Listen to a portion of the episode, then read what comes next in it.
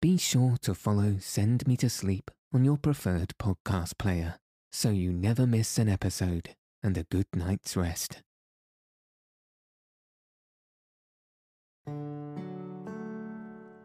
Welcome to Send Me to Sleep, the place to find a good night's rest. My name's Andrew. Thanks for joining me and for taking this time for yourself to ensure you get a peaceful night's sleep. Tonight, I'll be reading 20,000 Leagues Under the Sea, chapters 11 to 13. In the previous chapters, Professor Aronnax was made welcome aboard the Nautilus by Captain Nemo. In the following chapters, Captain Nemo explains the secret workings of his marvelous underwater vessel. If you haven't already, find a nice place to get cozy. Take a deep, relaxing breath.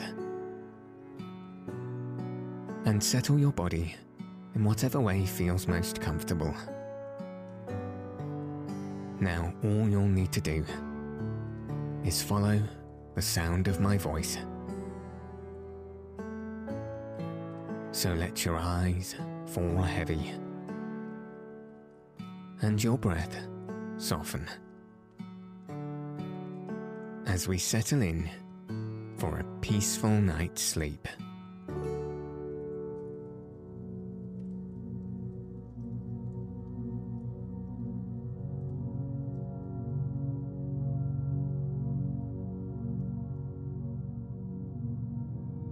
Chapter 11 All by Electricity.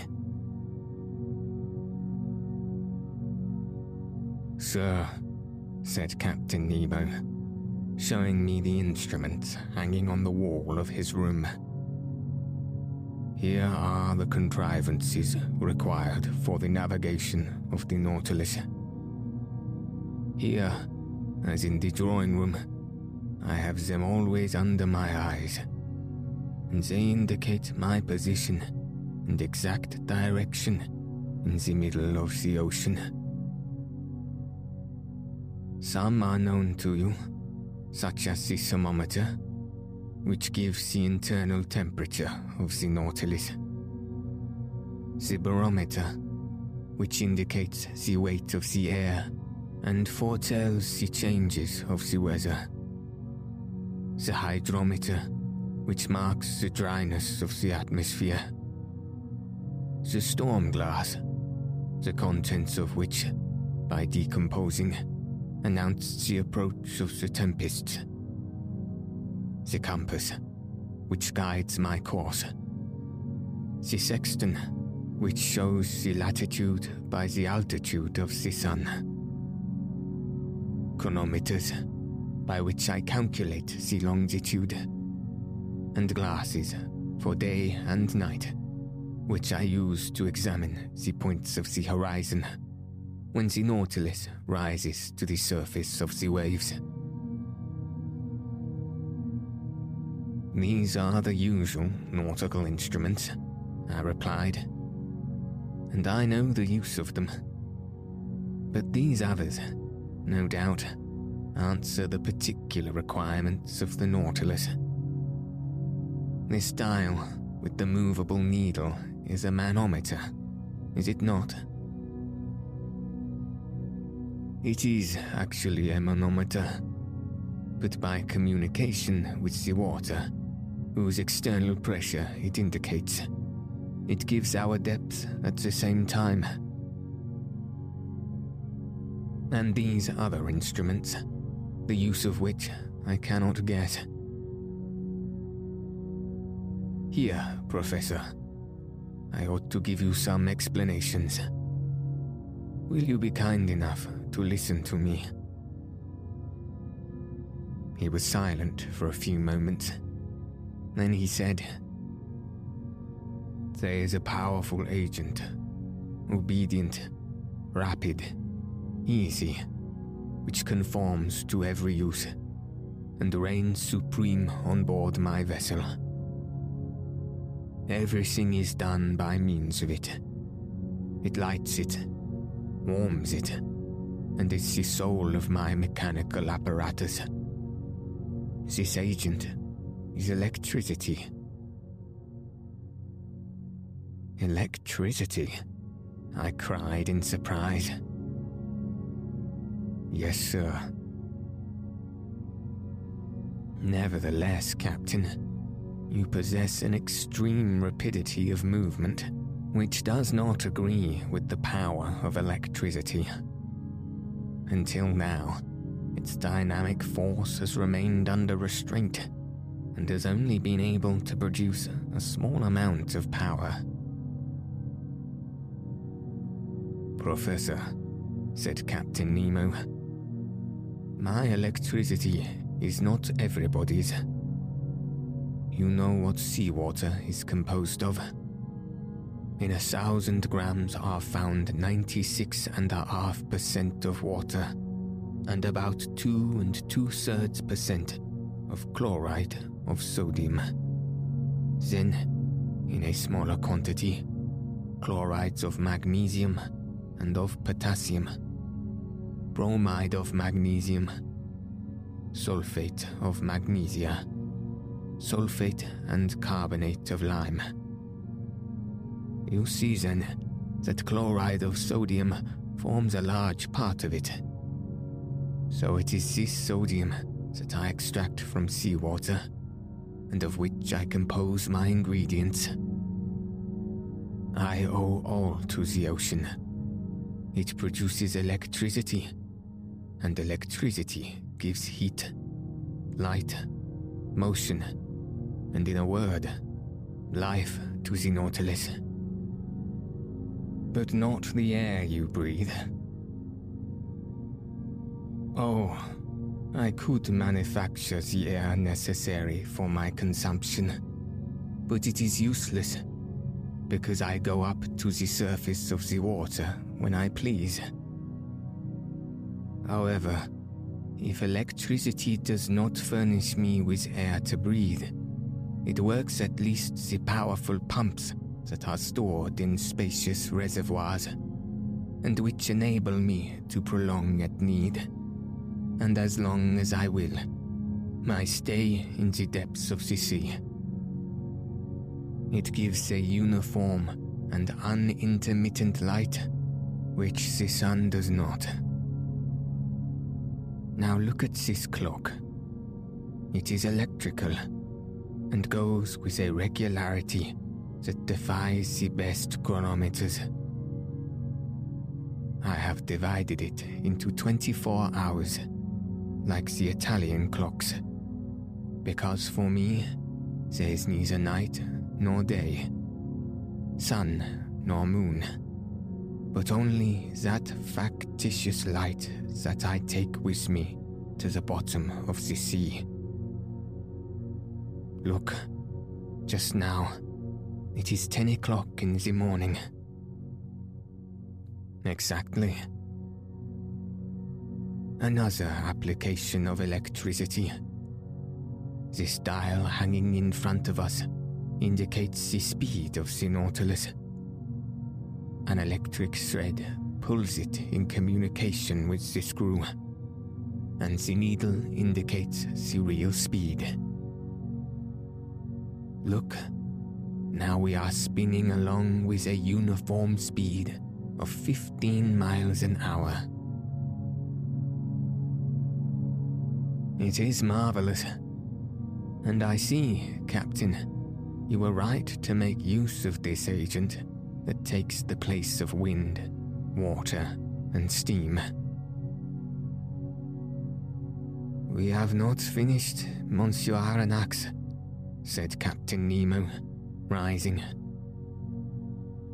If you will follow me, we will examine the stern of the Nautilus.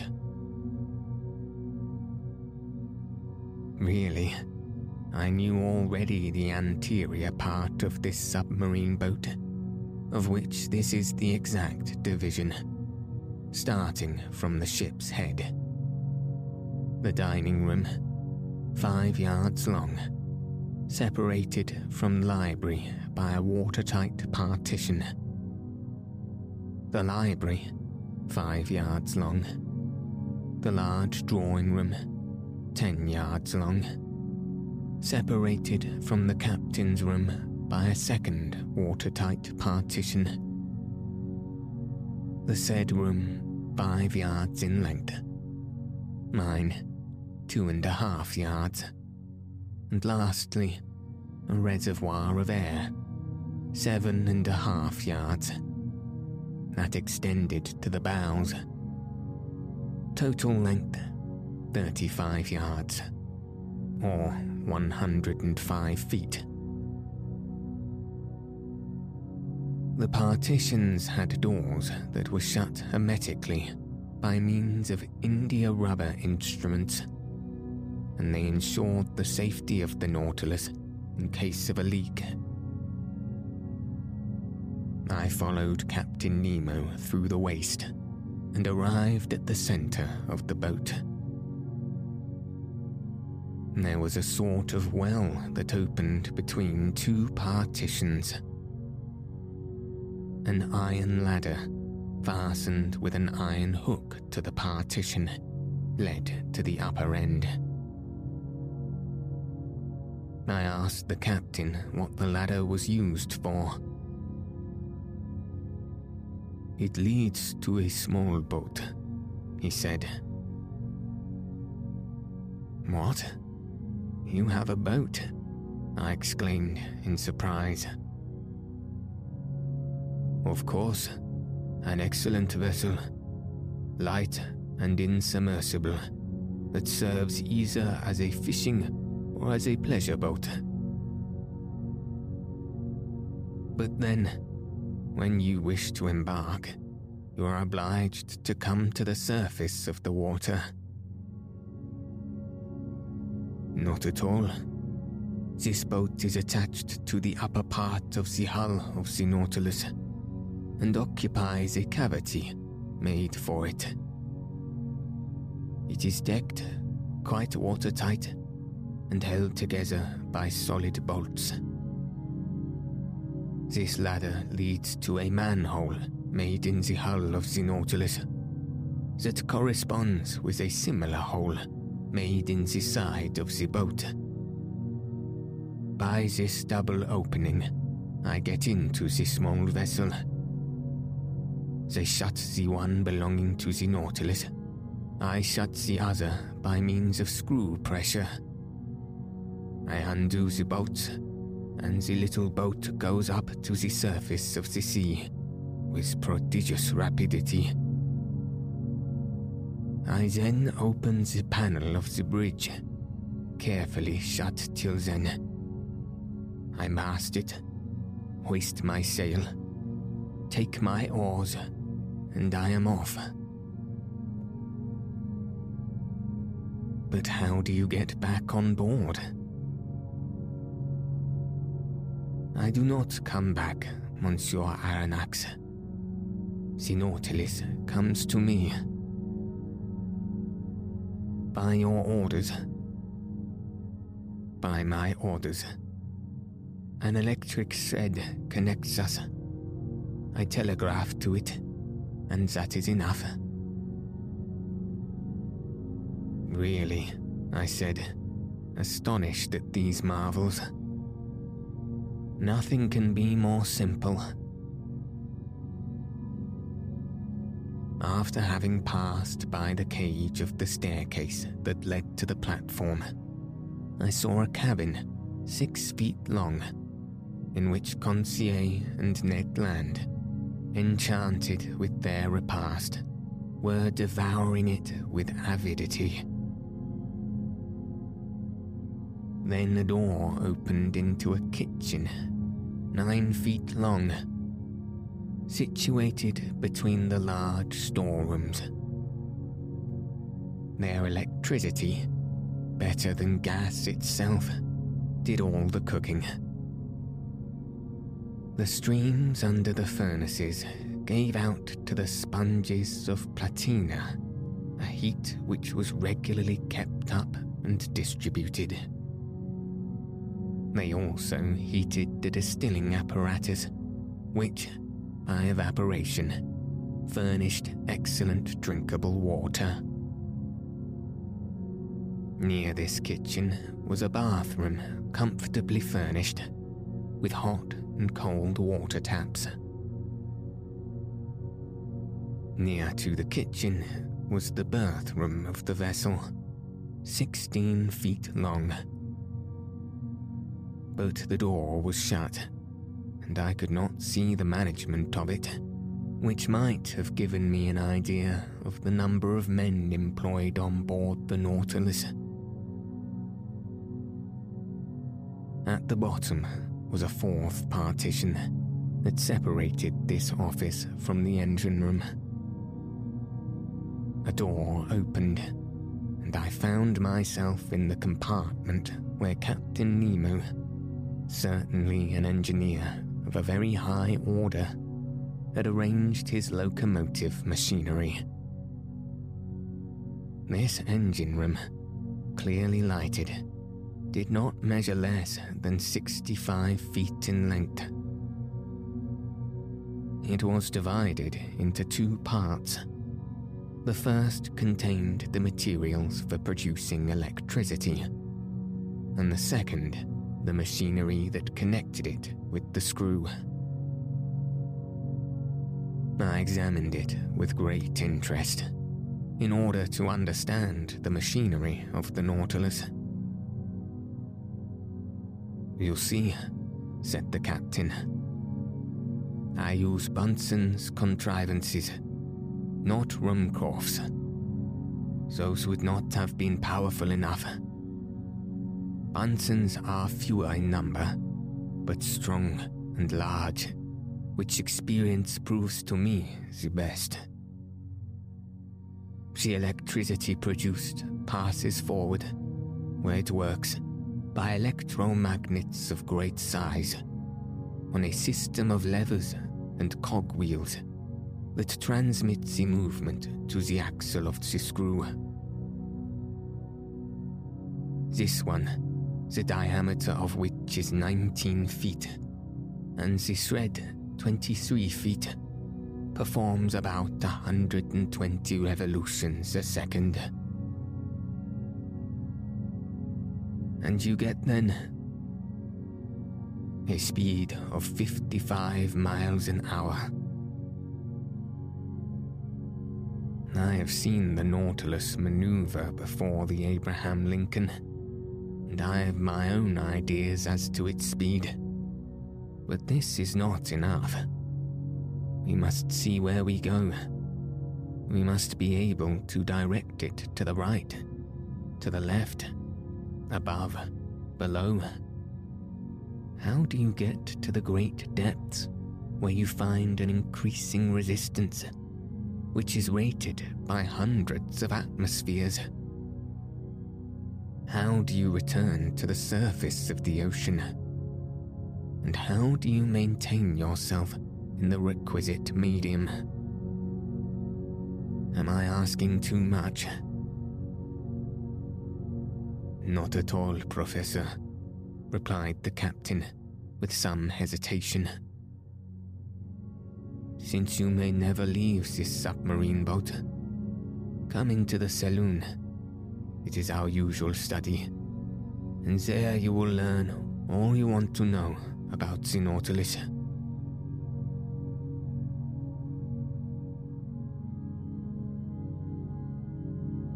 Chapter 12 some figures.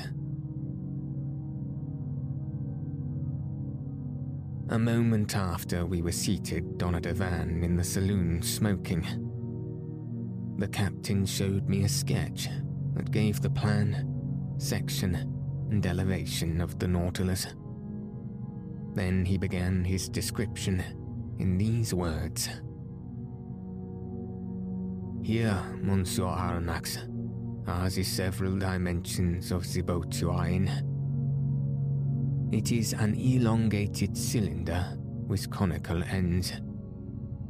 It is very like a cigar in shape, a shape already adopted in London in several constructions of the same sort. The length of this cylinder, from stem to stern, is exactly 232 feet, and its maximum breadth is 26 feet. It is not built quite like your long voyage steamers, but its lines are sufficiently long and its curves prolonged enough to allow the water to slide off easily and oppose no obstacle in its passage. These two dimensions enable you to obtain, by a simple calculation, the surface and cubic contents of the Nautilus. Its area measures 6,032 feet, and its contents about 1,500 cubic yards. That is to say, when completely immersed, it displaces 50,000 feet of water, or weighs 1,500 tons. When I made the plans for this submarine vessel, I meant that nine tenths should be submerged. Consequently, it ought only to displace nine tenths of its bulk. That is to say, only to weigh that number of tons. I ought not, therefore, to have exceeded that weight, constructing it on the aforesaid dimensions. The Nautilus is composed of two hulls, one inside, the other outside, joined by T shaped irons, which render it very strong. Indeed, owing to this cellular arrangement, it resists like a block, as if it were solid. Its sides cannot yield it coheres spontaneously, and not by the closeness of its rivets and the homogeneity of its construction, due to the perfect union of the materials, enables it to defy the roughest seas.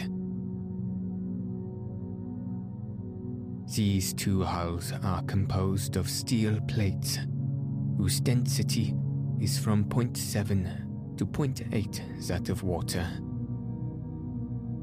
The first is not less than two inches and a half thick and weighs 394 tons. The second envelope, the keel, 20 inches high and 10 thick, weighs alone 62 tons. The engine, the ballast, the several accessories and apparatus appendages. The partitions and bulkheads weigh 961.62 tons. Do you follow this? I do. Then, when the Nautilus is afloat under these circumstances, one tenth is out of the water. Now, if I have made reservoirs of a size equal to this tent, or capable of holding a 150 tons, and if I fill them with water, the boat, weighing then 1507 tons, will be completely immersed. That would happen, Professor. These reservoirs are in the lower part of the Nautilus I turn on taps and they fill, and the vessel sinks that had just been level with the surface. Well, Captain, but now we come to the real difficulty. I can understand your rising to the surface, but diving below the surface does not your submarine contrivance encounter a pressure and consequently undergo an upwards thrust of one atmosphere for every 30 feet of water, just about 15 pounds per square inch. Just so, sir. Then, unless you quite fill the Nautilus, I do not see how you can draw it down to those depths. Professor, you must not confound statistics with dynamics, or you will be exposed to grave errors. There is very little labour spent in attaining the lower regions of the ocean, for all bodies have a tendency to sink. When I wanted to find out the necessary increase of weight required to sink the Nautilus, I had only to calculate the reduction of volume that seawater acquires according to the depths. That is evident. Now, if water is not absolutely incompressible, it is at least capable of very slight compression. Indeed, after the most recent calculations, this reduction is only 0.000436 of an atmosphere for each 30 feet of depth. If we want to sink 3,000 feet, I should keep account of the reduction of bulk under a pressure equal to that of a column of water of a thousand feet. The calculation is easily verified. Now, I have supplementary reservoirs capable of holding a hundred tons. Therefore, I can sink to a considerable depth.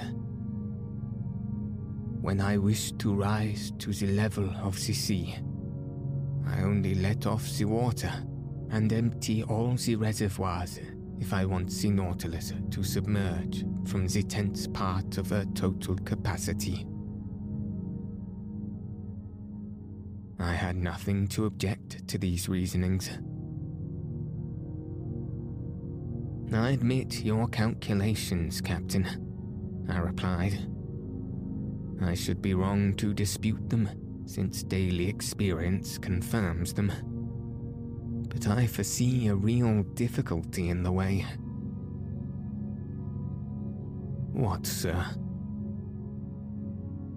When you are about a thousand feet deep, the walls of the Nautilus bear a pressure of a hundred atmospheres if then, just now, you were to empty the supplementary reservoirs, to lighten the vessel, and to go up to the surface, the pumps must overcome the pressure of a hundred atmospheres, which is 1500 pounds per square inch.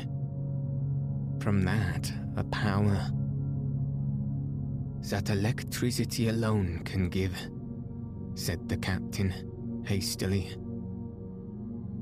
I repeat, sir, that the dynamic power of my engine is almost infinite. The pumps of the Nautilus have an enormous power, as you must have observed when their jets of water burst like a torrent upon the Abraham Lincoln. Besides, I use subsidiary reservoirs only to attain a mean depth of 750 to a thousand fathoms, and that with a view of managing my machines. Also, when I have a mind to visit the depths of the ocean, five or six miles below the surface, I make use of slower but not less infallible means. What are they, Captain? That involves my telling you how the Nautilus is worked. I am impatient to learn. To steer this boat to starboard or port. To turn, in a word, following a horizontal plane. I use an ordinary rudder fixed on the back of the stern post, and with one wheel and some tackle to steer by but I can also make the Nautilus rise and sink, and sink and rise by a vertical movement by means of two inclined planes fastened to its sides, opposite the center of flotation. Planes that move in every direction and that are worked by powerful levers from the interior. If the planes are kept parallel with the boat, it moves horizontally. If slanted, the Nautilus, according to this inclination, and under the influence of the screw, either sinks diagonally or rises diagonally as it suits me. And if I wish to rise more quickly to the surface, I ship the screw and the pressure of the water causes the Nautilus to rise vertically, like a balloon filled with hydrogen. Bravo, Captain. But how can the steersman follow the route in the middle of the waters? The steersman is placed in a glazed box that is raised about the hull of the Nautilus and furnished with the lenses. Are these lenses capable of resisting such pressure? Perfectly. Glass, which breaks at a blow, is nevertheless capable of offering considerable resistance. During some experiments of fishing by electric light, in 1864 in the Northern Sea, we saw plates less than a third of an inch thick resist a pressure of 16 atmospheres. Now, the glass that I use is not less than 30 times thicker. Granted, but after all, in order to see, the light must exceed the darkness, and in the midst of the darkness in the water, how can you see? Behind the steersman cage is placed a powerful electric reflector, the rays from which light up the sea for half a mile in front. Ah, bravo, bravo, Captain. Now I can account for this phosphorescence in the supposed narwhal that puzzled us so. I now ask you if the boarding of the Nautilus and of the Scotia that has made such a noise has been the result of a chance reconnoitre. Quite accidental, sir. I was sailing only one fathom below the surface of the water when the shock came.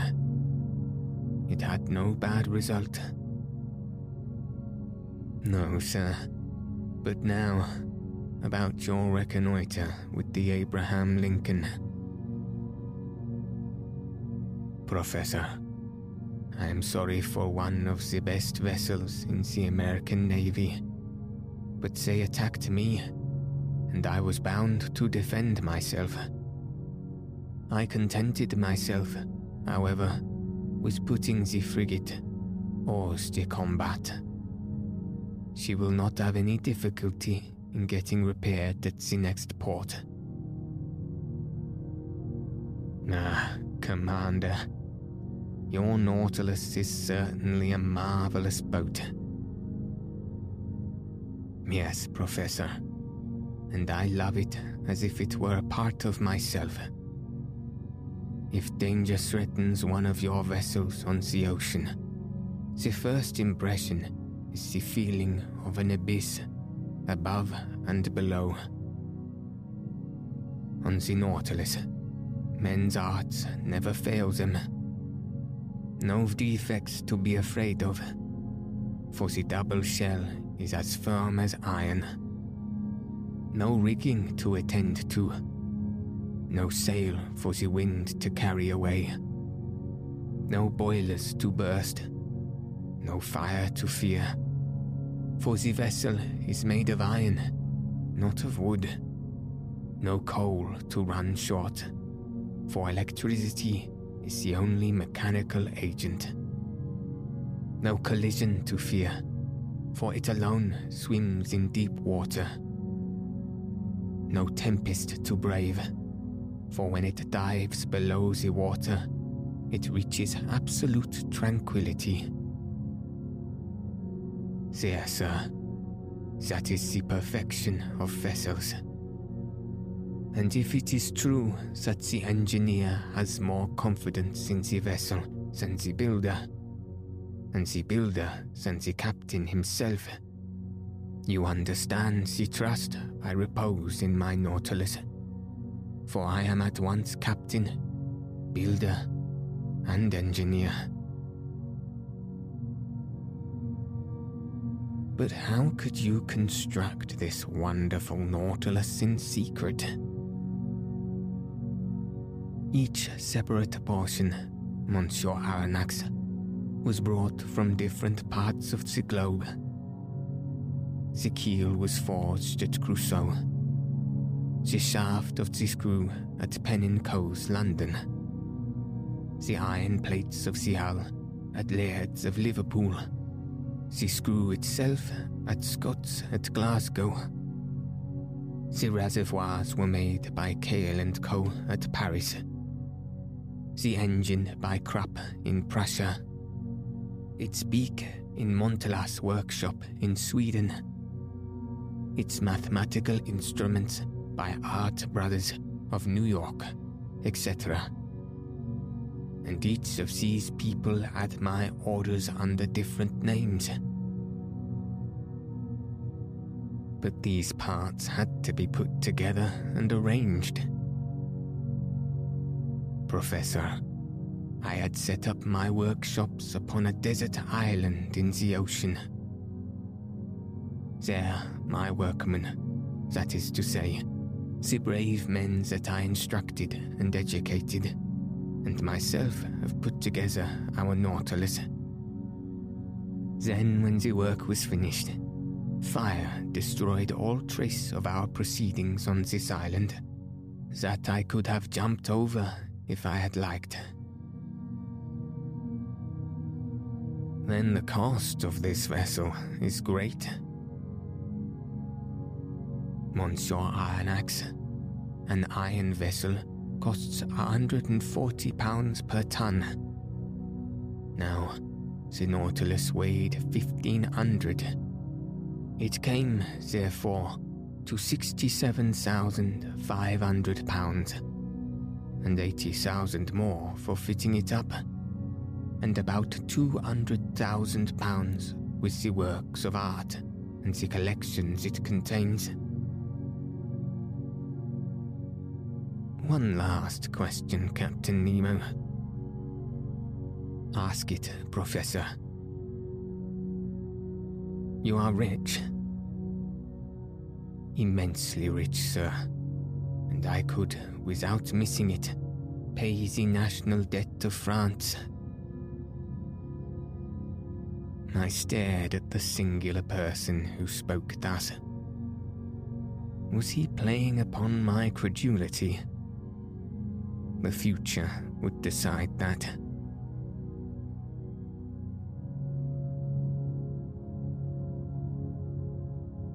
Chapter 13 the Black River.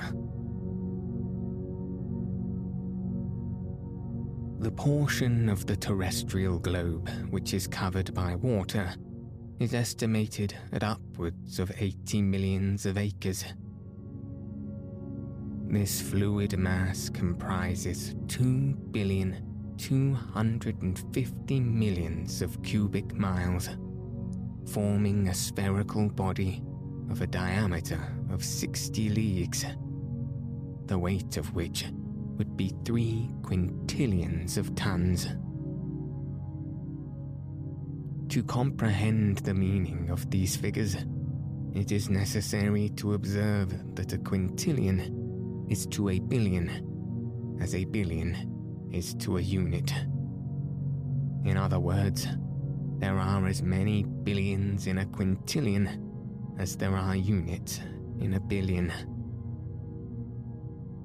This mass of fluid is equal to about the quantity of water which would be discharged by all the rivers of the earth in 40,000 years.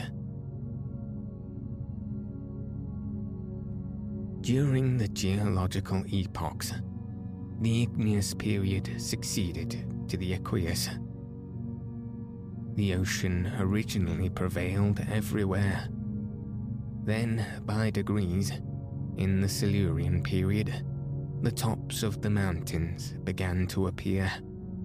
The islands emerged, then disappeared in partial deluges, reappeared became settled, formed continents, till at length the earth became geographically arranged as we see it in the present day.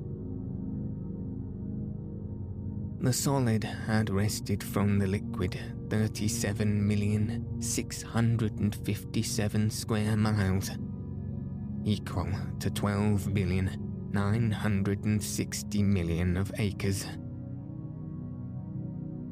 The shape of the continents allow us to divide the waters into five great portions. The Arctic or frozen ocean, the Antarctic or frozen ocean, the Indian, the Atlantic, and the Pacific. The Pacific Ocean extends from north to south between the two polar circles and from east to west between Asia and America, over an extent of 145 degrees of longitude. It is the quietest of seas. Its currents are broad and slow. It has medium tides and abundant rain. Such was the ocean that my fate destined me first to travel over under these strange conditions. Sir, said Captain Nemo, we will, if you please, take our bearings and fix the starting point of this voyage. It is a quarter to twelve. I will go up again to the surface. The captain pressed an electric clock three times the pump began to drive the water from the tanks. The needle of the manometer marked by a different pressure the ascent of the Nautilus. Then it stopped. We have arrived, said the captain. I went to the central staircase which opened on the platform, clambered up to the iron steps and found myself on the upper part of the Nautilus. The platform was only three feet out of water. The front and back of the Nautilus was of that spindle shape which caused it justly to be compared to a cigar. I noticed that its iron plates, slightly overlying each other, resembled the shell which clothes the body of our large terrestrial reptiles. It explained to me how natural it was, in spite of all glasses, that this boat should have been taken for a marine animal. Towards the middle of the platform, the long boat, half buried in the hull of the vessel, formed a slight excrescence. Fore and aft rose two cages of medium height, with inclined sides, and partly closed by thick lenticular glasses. One designed for the steersman who directed the Nautilus, the other containing a brilliant lantern to give light on the road. The sea was beautiful, the sky pure Scarcely could the long vehicle feel the broad undulations of the ocean. A light breeze from the east rippled the surface of the waters. The horizon, free from fog, made observations easy. Nothing was in sight. Not a quicksand, not an island, a vast desert. Captain Nemo, by the help of his sextant, took the altitude of the sun, which ought also to give the latitude. He waited for some moments till its disk touched the horizon, whilst taking observations. Not a muscle moved. The instrument could not have been more motionless in a hand of marble. Twelve o'clock, sir, said he. When you like. I cast a last look upon the sea, slightly enamoured by the Japanese coast, and descended to the saloon. And now, sir, I leave you to your studies, added the captain. Our course is ENE. Our depth is 26 fathoms. Here are maps on large scale by which you may follow it. Saloon is at your disposal, and with your permission, I will retire. Captain Nemo bowed, and I remained alone, lost in thoughts, all bearing on the commander of the Nautilus. For a whole hour was I deep in these reflections, seeking to pierce this mystery so interesting to me. Then my eyes fell upon the vast plain sphere spread upon the table, and I placed my finger on the very spot where the given latitude and longitude crossed. The sea has its large rivers like the continent. They are special currents known by their temperature and their colour.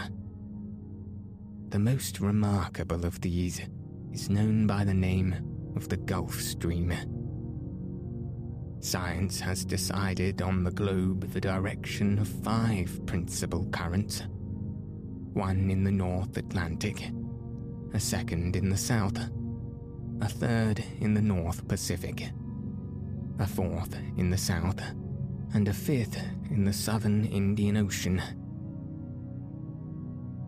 It is even probable that a sixth current existed at one time or another in the northern Indian Ocean, when the Caspian and Aral seas formed by one vast sheet of water.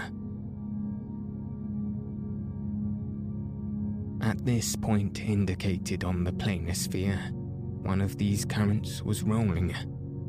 The Kuro-Scivo of the Japanese, the Black River, which, leaving the Gulf of Bengal, where it is warmed by the perpendicular rays of a tropical sun, crossed the Straits of the Malacca along the coast of Asia, turns into the North Pacific of the Aleutian Islands, carrying with it trunks of camphor trees and other indigenous productions, and edging the waves of the ocean with the pure indigo of its warm water. It was this current that the Nautilus was to follow. I followed it with my eye, saw it lose itself in the vastness of the Pacific, and felt myself draw with it when Ned Land and Conseil appeared at the door of the saloon. My two brave companions remained petrified at the sight of the wonders spread before them. Where are we? Where are we? exclaimed the Canadian. In the museum at Quebec? My friend, I answered, making a sign for them to enter. You are not in Canada, but on board the Nautilus, fifty yards below the level of the sea. But Mr. Aronnax, said Ned Land, can you tell me how many men there are on board? Ten? Twenty? Fifty? A hundred? I cannot answer you, Mr. Land. It is better to abandon, for a time, all idea of seizing the Nautilus or escaping from it. This ship is a masterpiece of modern industry, and I should be sorry not to have seen it. Many people would accept the situation forced upon us, if only to move among such wonders. So be quiet and let us try and see what passes around us. See, exclaimed the harpooner. But we can see nothing in this iron prison. We're walking, we're sailing, blindly. Ned Land had scarcely pronounced these words when all was suddenly darkness. The luminous ceiling was gone, and so rapidly that my eyes received a painful impression. We remained mute, not stirring, and not knowing what surprise awaited us, whether agreeable or disagreeable. A sliding noise was heard. One would have said that panels were working at the sides of the Nautilus. It is the end of the end, said Ned Land. Suddenly, light broke at each side of the saloon through two oblong openings. The liquid mass appeared vividly, lit up by the electric gleam. Two crystal plates separated us from the sea. At first, I trembled at the thought that this frail partition might break. But strong bands of copper bound them, giving an almost infinite power of resistance.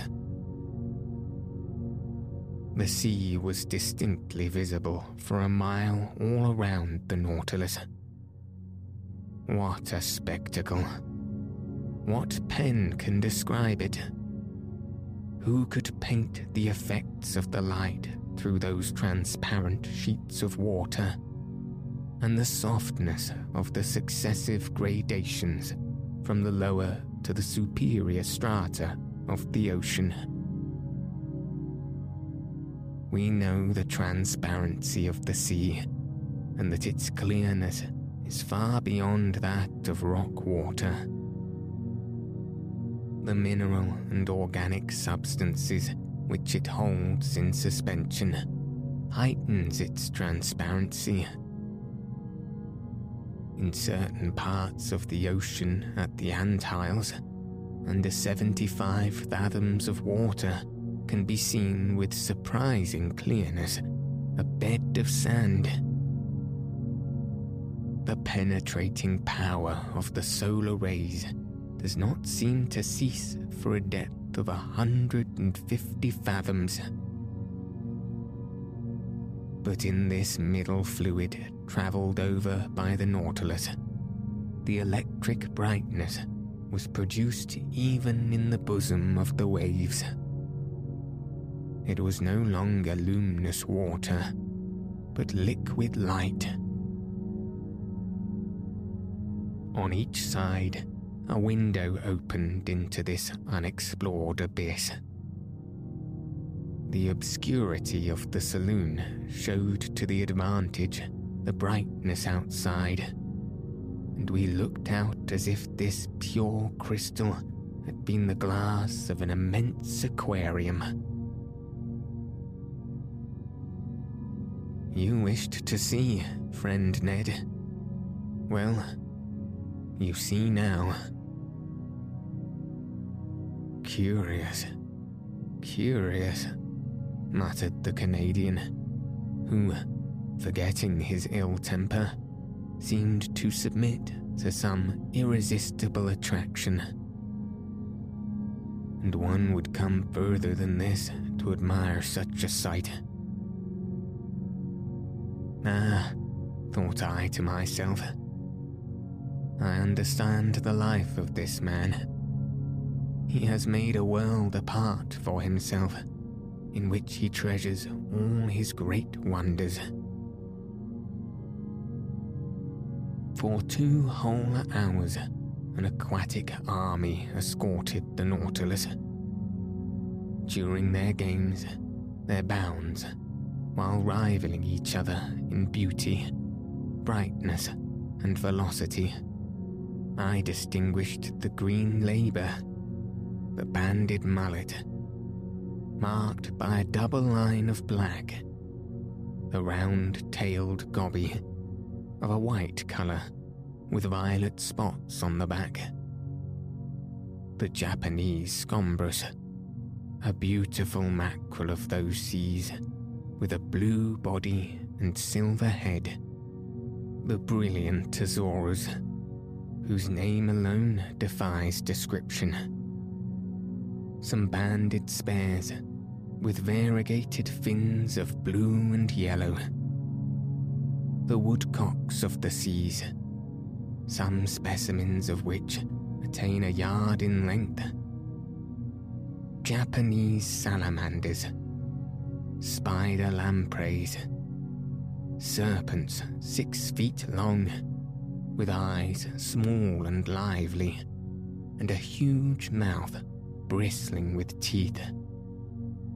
Many other species Our imagination was kept at its height. Interjections followed quickly on each other. Ned named the fish, and Conseil classed them. I was in ecstasies with the vivacity of their movements and the beauty of their forms. Never had it been given to me to surprise these animals alive and at liberty in their natural element. I will not mention all the varieties which passed before my dazzled eyes. All the collections of the Sea of China and Japan. These fish, more numerous than the birds of the air, came attracted, no doubt, by the brilliant focus of the electric light. Suddenly, there was daylight in the saloon. The iron panels closed again, and the enchanting vision disappeared. But for a long time, I dreamt on till my eyes fell on the instruments hanging on the partition. The compass still showed the course to be ENE the manometer indicated a pressure of five atmospheres, equivalent to a depth of 25 fathoms, and the electric log gave a speed of 15 miles an hour. I expected Captain Nemo, but he did not appear. The clock marked the hour of five. Ned Land and Conseil returned to their cabin, and I retired to my chamber. My dinner was ready. It was composed of turtle soup, made of the most delicate hawksbill, of a surmullet served with puff paste, the liver of which, prepared by itself, was most delicious and fillets of the Emperor Holocanthus, the savour of which seemed to me superior even to salmon. I passed the evening reading, writing, and thinking. Then sleep overpowered me. I stretched myself on my couch of Zostera and slept profoundly whilst the Nautilus was gliding through the current of the Black River.